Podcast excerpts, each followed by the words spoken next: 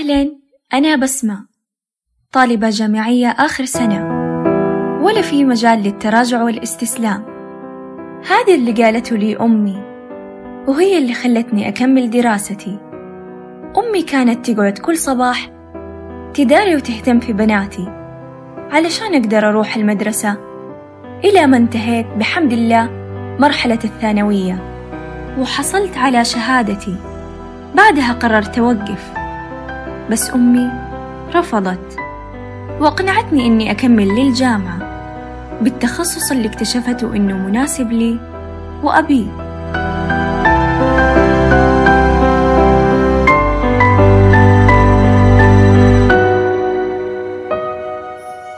أهلا وسهلا أنا مريم نور وهذا بودكاست فينوس من إنتاج شبكة أربعة. عزيزتي فينوس تأكدي بأن بقدر قوتك تأتيك المصاعب وأن الإنسان وقود الإنسان وقوته. فجميعنا بحاجة لكلمة تطبطب على أرواحنا ولشدة يد تطمئنا بأن اللي حولنا قوة داعمة لنا. للإنسان بصمة وأثر على حياة الآخرين. فكيف إن كان هذا الأثر تخلص بدور أم أو أخت أو قريبة؟ كيف سيكون الحال إذا كان هذا الدور لصديقة؟ راح نتكلم اليوم عن حاجة المرأة للدعم الأنثوي والمساندة من أسرتها من الأم والأخت والأقارب. وما مدى حاجة المرأة لهذا الدعم؟ وأيضا مساندة المرأة في العمل. وما هي المواقف التي لا يمكن للمرأة نسيانها في حال حاجتها للمساعدة؟ وأكيد راح نتكلم عن سلوكيات النساء في الصداقات. وللحديث أكثر معنا أستاذة سيتا القحطاني. أهلا وسهلا فيك أستاذة سيتا وأسعدنا حضورك. يا أهلا وسهلا أنا سعيدة جدا لانضمامي معاكم اليوم في هذه الحلقة. للدعم أثر كبير على الجانب النفسي والروحي للمرأة. فكم من دعم أعاد طاقة للروح أتلفتها مصاعب الحياة.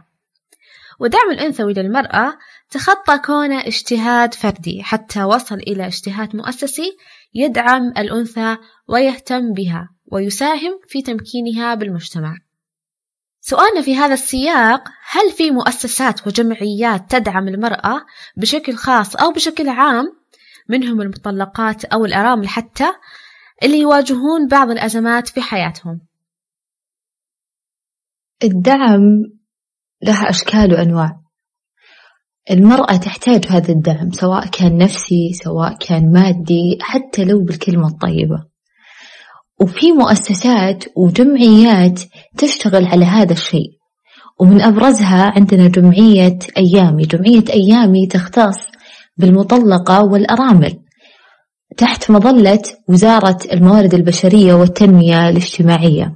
تعتبر أيامي جمعية تنموية تسعى لتحسين الأوضاع للأرامل والمطلقات. وفي كمان جمعية أخرى تسمى بجمعية دعم لرعاية الأرامل والمطلقات أيضا بمنطقة مكة المكرمة والرعاية بأبنائهم. وكمان من جانب آخر هي قاعدة تمكنهم تمكنهم لسوق العمل تقدم لهم البرامج وكمان آه تأهلهم. في حال سبب لهم الطلاق أو سبب لأبنائهم مشاكل نفسية. هناك مجموعات من المؤسسات اللي تدعم المرأة في السعودية ومنها جمعية النساء المستقبل اللي تأسست عام 2020 وساعدت في تمكين النساء بالقطاعين العام والخاص. شاركينا رأيك اتجاه هذه المؤسسات وما تقدمه للنساء. للأسف إلى الآن في بعض من النساء ليس لديهم المعرفة والدراية الكاملة عن هذه البرامج أو عن هذه الجمعيات اللي تقدم كامل الدعم. فيجب على هذه الجمعيات والمؤسسات إنها تسوي برامج تثقيفية أكثر وتسوق لنفسهم أكثر. هذا من جهة. من جهة أخرى النساء نفسهم يكثفون البحث. يعني عندنا الآن يعني زمن الإنترنت. فيجب أن المرأة تتثقف مرة ومرتين عشان تتعرف على كامل حقوقها وتستفيد طبعا. صحيح. المعرفة هو الكف الراجح في هذا الأمر. خلينا ننتقل إلى بيئة العمل. بيئة العمل دور كبير في تشكيل تجربة المرأة في مجال المهني ويمكن للدعم الأنثوي أنه يلعب دور كبير ومؤثر في تحسين هذه التجربة. لما تتحلى هذه البيئة بالدعم والاحترام المتبادل ينعكس ذلك إيجابيا على المرأة وأدائها برأيك هل المرأة إذا وصلت إلى منصب عالي تكتفي من دعم النساء الأخريات أم إن مسؤوليتها في الاهتمام والدعم يزيد؟ بالعكس أنا مع كل ما زادت المرأة منصب كل ما زادت مسؤولياتها ودعمها للمرأة ولكن خلينا ما نتكلم بصيغة العموم لأن يمكن شريحة معينة راح تختلف معانا. ولكن من خلال تجربتي وتجربتك أيضا المرأة الداعم الأول للمرأة. وفي جميع المجالات. جميل. طب كلميني عن جهود النساء صاحبات السلطة في دعم النساء بسلطتهن. صراحة من وجهة نظري واحتمال يختلفون معاي ترى نساء كثير. بس من تجربتي الشخصية يعني ترأستني امرأة ذو منصب. كانت الداعم الأول لي وكانت مؤمنة فيني من الدرجة الأولى ومؤمنة بقدراتي وكانت تقدم لي كامل الدعم. فأنا مع أن المرأة وإن كانت ذو سلطة فهي الداعم الأول للمرأة. صحيح صراحة أتفق معك في هذا النقطة مئة بالمئة أنه النساء صاحبات السلطة هم الخط الأول للدفاع عن النساء ودعمهم في بيئة العمل. طب خلينا نتكلم شوي عن نقطة ثانية.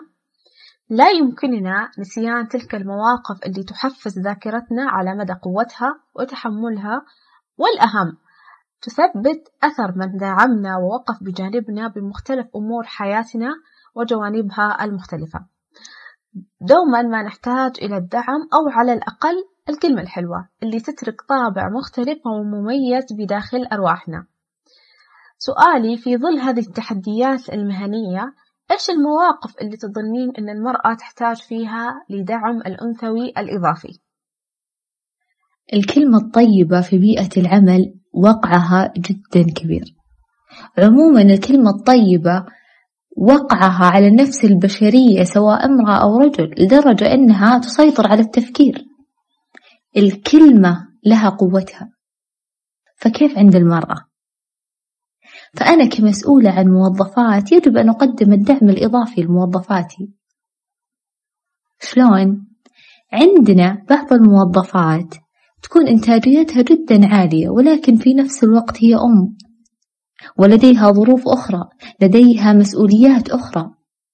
فأنا كمسؤولة لما أراعي هذا الجانب عند المرأة وأدعمها بمراعاة الظروف أدعمها بالكلمة الطيبة هنا أنا أكسبها وأكسب موظفاتي جميعهم. وراح تزيد إنتاجيتها عندي وراح ترتاح في البيئة أكثر.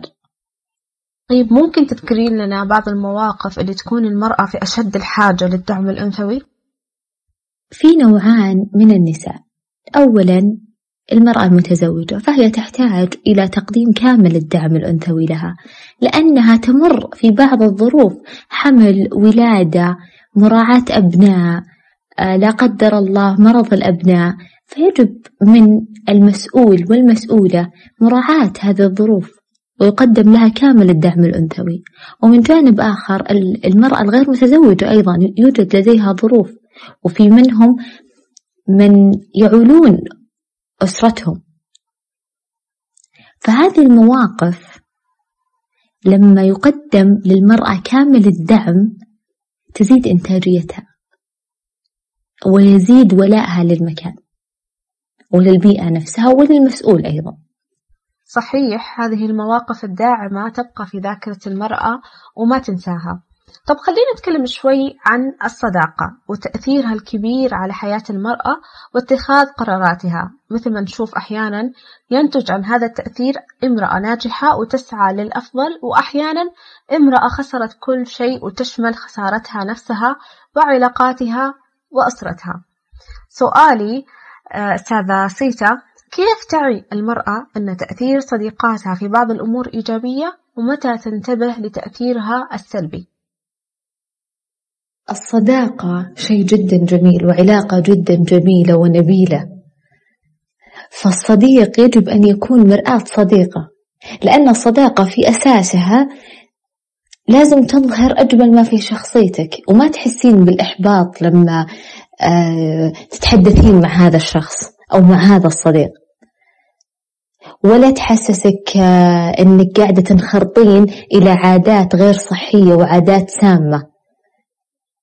فمن يحس الشخص أنه قاعد يروح إلى مجرى آخر ويحس بالإحباط وعدم الارتياح وعدم الاطمئنان فيجب إيقاف هذه الصداقة لأن هذه علاقة سامة وغير صحية لأن أساس الصداقة أساسها الاطمئنان والثقة.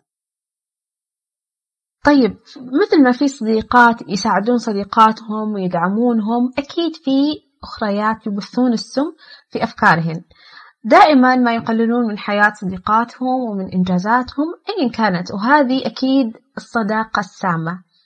كلميني عن كيف تتعامل المرأة مع هذه الأفكار أو بالأصح يعني كيف تتعامل مع هذه الصديقة وكيف تكون حذرة بالتعامل معها.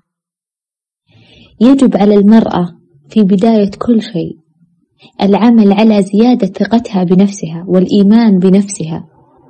والعمل على عدم تأثيرها بالكلام الخارجي. لأن نفس ما تكلمنا قوة الكلمة والآن الصديق له تأثير كبير على صديقه. جدا كبير. فيجب الوعي. عند معرفتي أن هذا الشخص يشعرني بالإحباط بالتنمر آه، عدم الارتياح يشعرني بالحزن أكثر من الفرح. أنا هنا لازم أجعل علاقتي معه جدا سطحية أو أخرجه من حياتي نهائيا. لأن نفس ما تكلمنا أن الصديق أساس الاطمئنان غير كذا لا تسمى صداقة. قبل ما نختم معك إحنا طبعا تطرقنا الدعم الأنثوي من ناحية الأسرة والعمل والصداقة. لو تختصرين لنا ماهية الصداقة والدعم الأنثوي.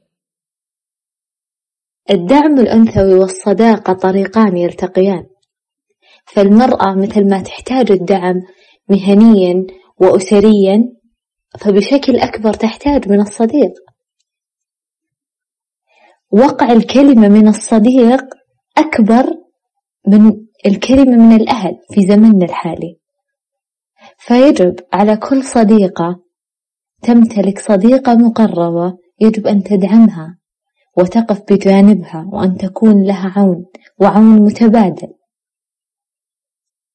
بنهاية لقائنا لليوم حابة أشكرك أستاذة صيت القحطاني على أجوبتك النابعة من روحك المهتمة والمتفهمة والداعمة للمرأة أيضا. آه صراحة استمتعت جدا في الحلقة وشكرا لك مرة أخرى. وأختم كلامي بمقولة سيدي ولي العهد القائد الملهم محمد بن سلمان حفظه الله. قال أنا أدعم المملكة العربية السعودية ونصف المملكة العربية السعودية نساء. لذا أنا أدعم النساء؟ فيجب دعم النساء في جميع المجالات لأن المرأة مبدعة وأراهن على ذلك. وأشكركم جميعا وكل القائمين على بودكاست فينوس شكرا جزيلا. رسالتنا الأخيرة لكل فينوس تسمعنا لليوم. تأكدي بأنك بأي موقف تمرين فيه تحسين بالألم. والخذلان راح تلقين اللي يقف بجانبك ويدعمك. إي نعم وافقك الرأي بأن بعض الدعم لا يرى لكنه يلمس القلب ويطمن الروح. وبعض الآخر يرى ويلمس ويحول أيامك الرمادية إلى ألوان زاهية.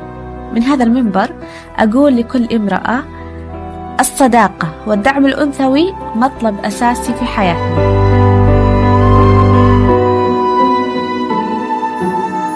كنت معكم أنا مريم نور في التقديم وفي الإعداد عنود السبيعي وفي الإخراج ماريا محمد وفي الهندسة الصوتية خالد عبد العزيز والتدقيق والمعالجة حلا البكري.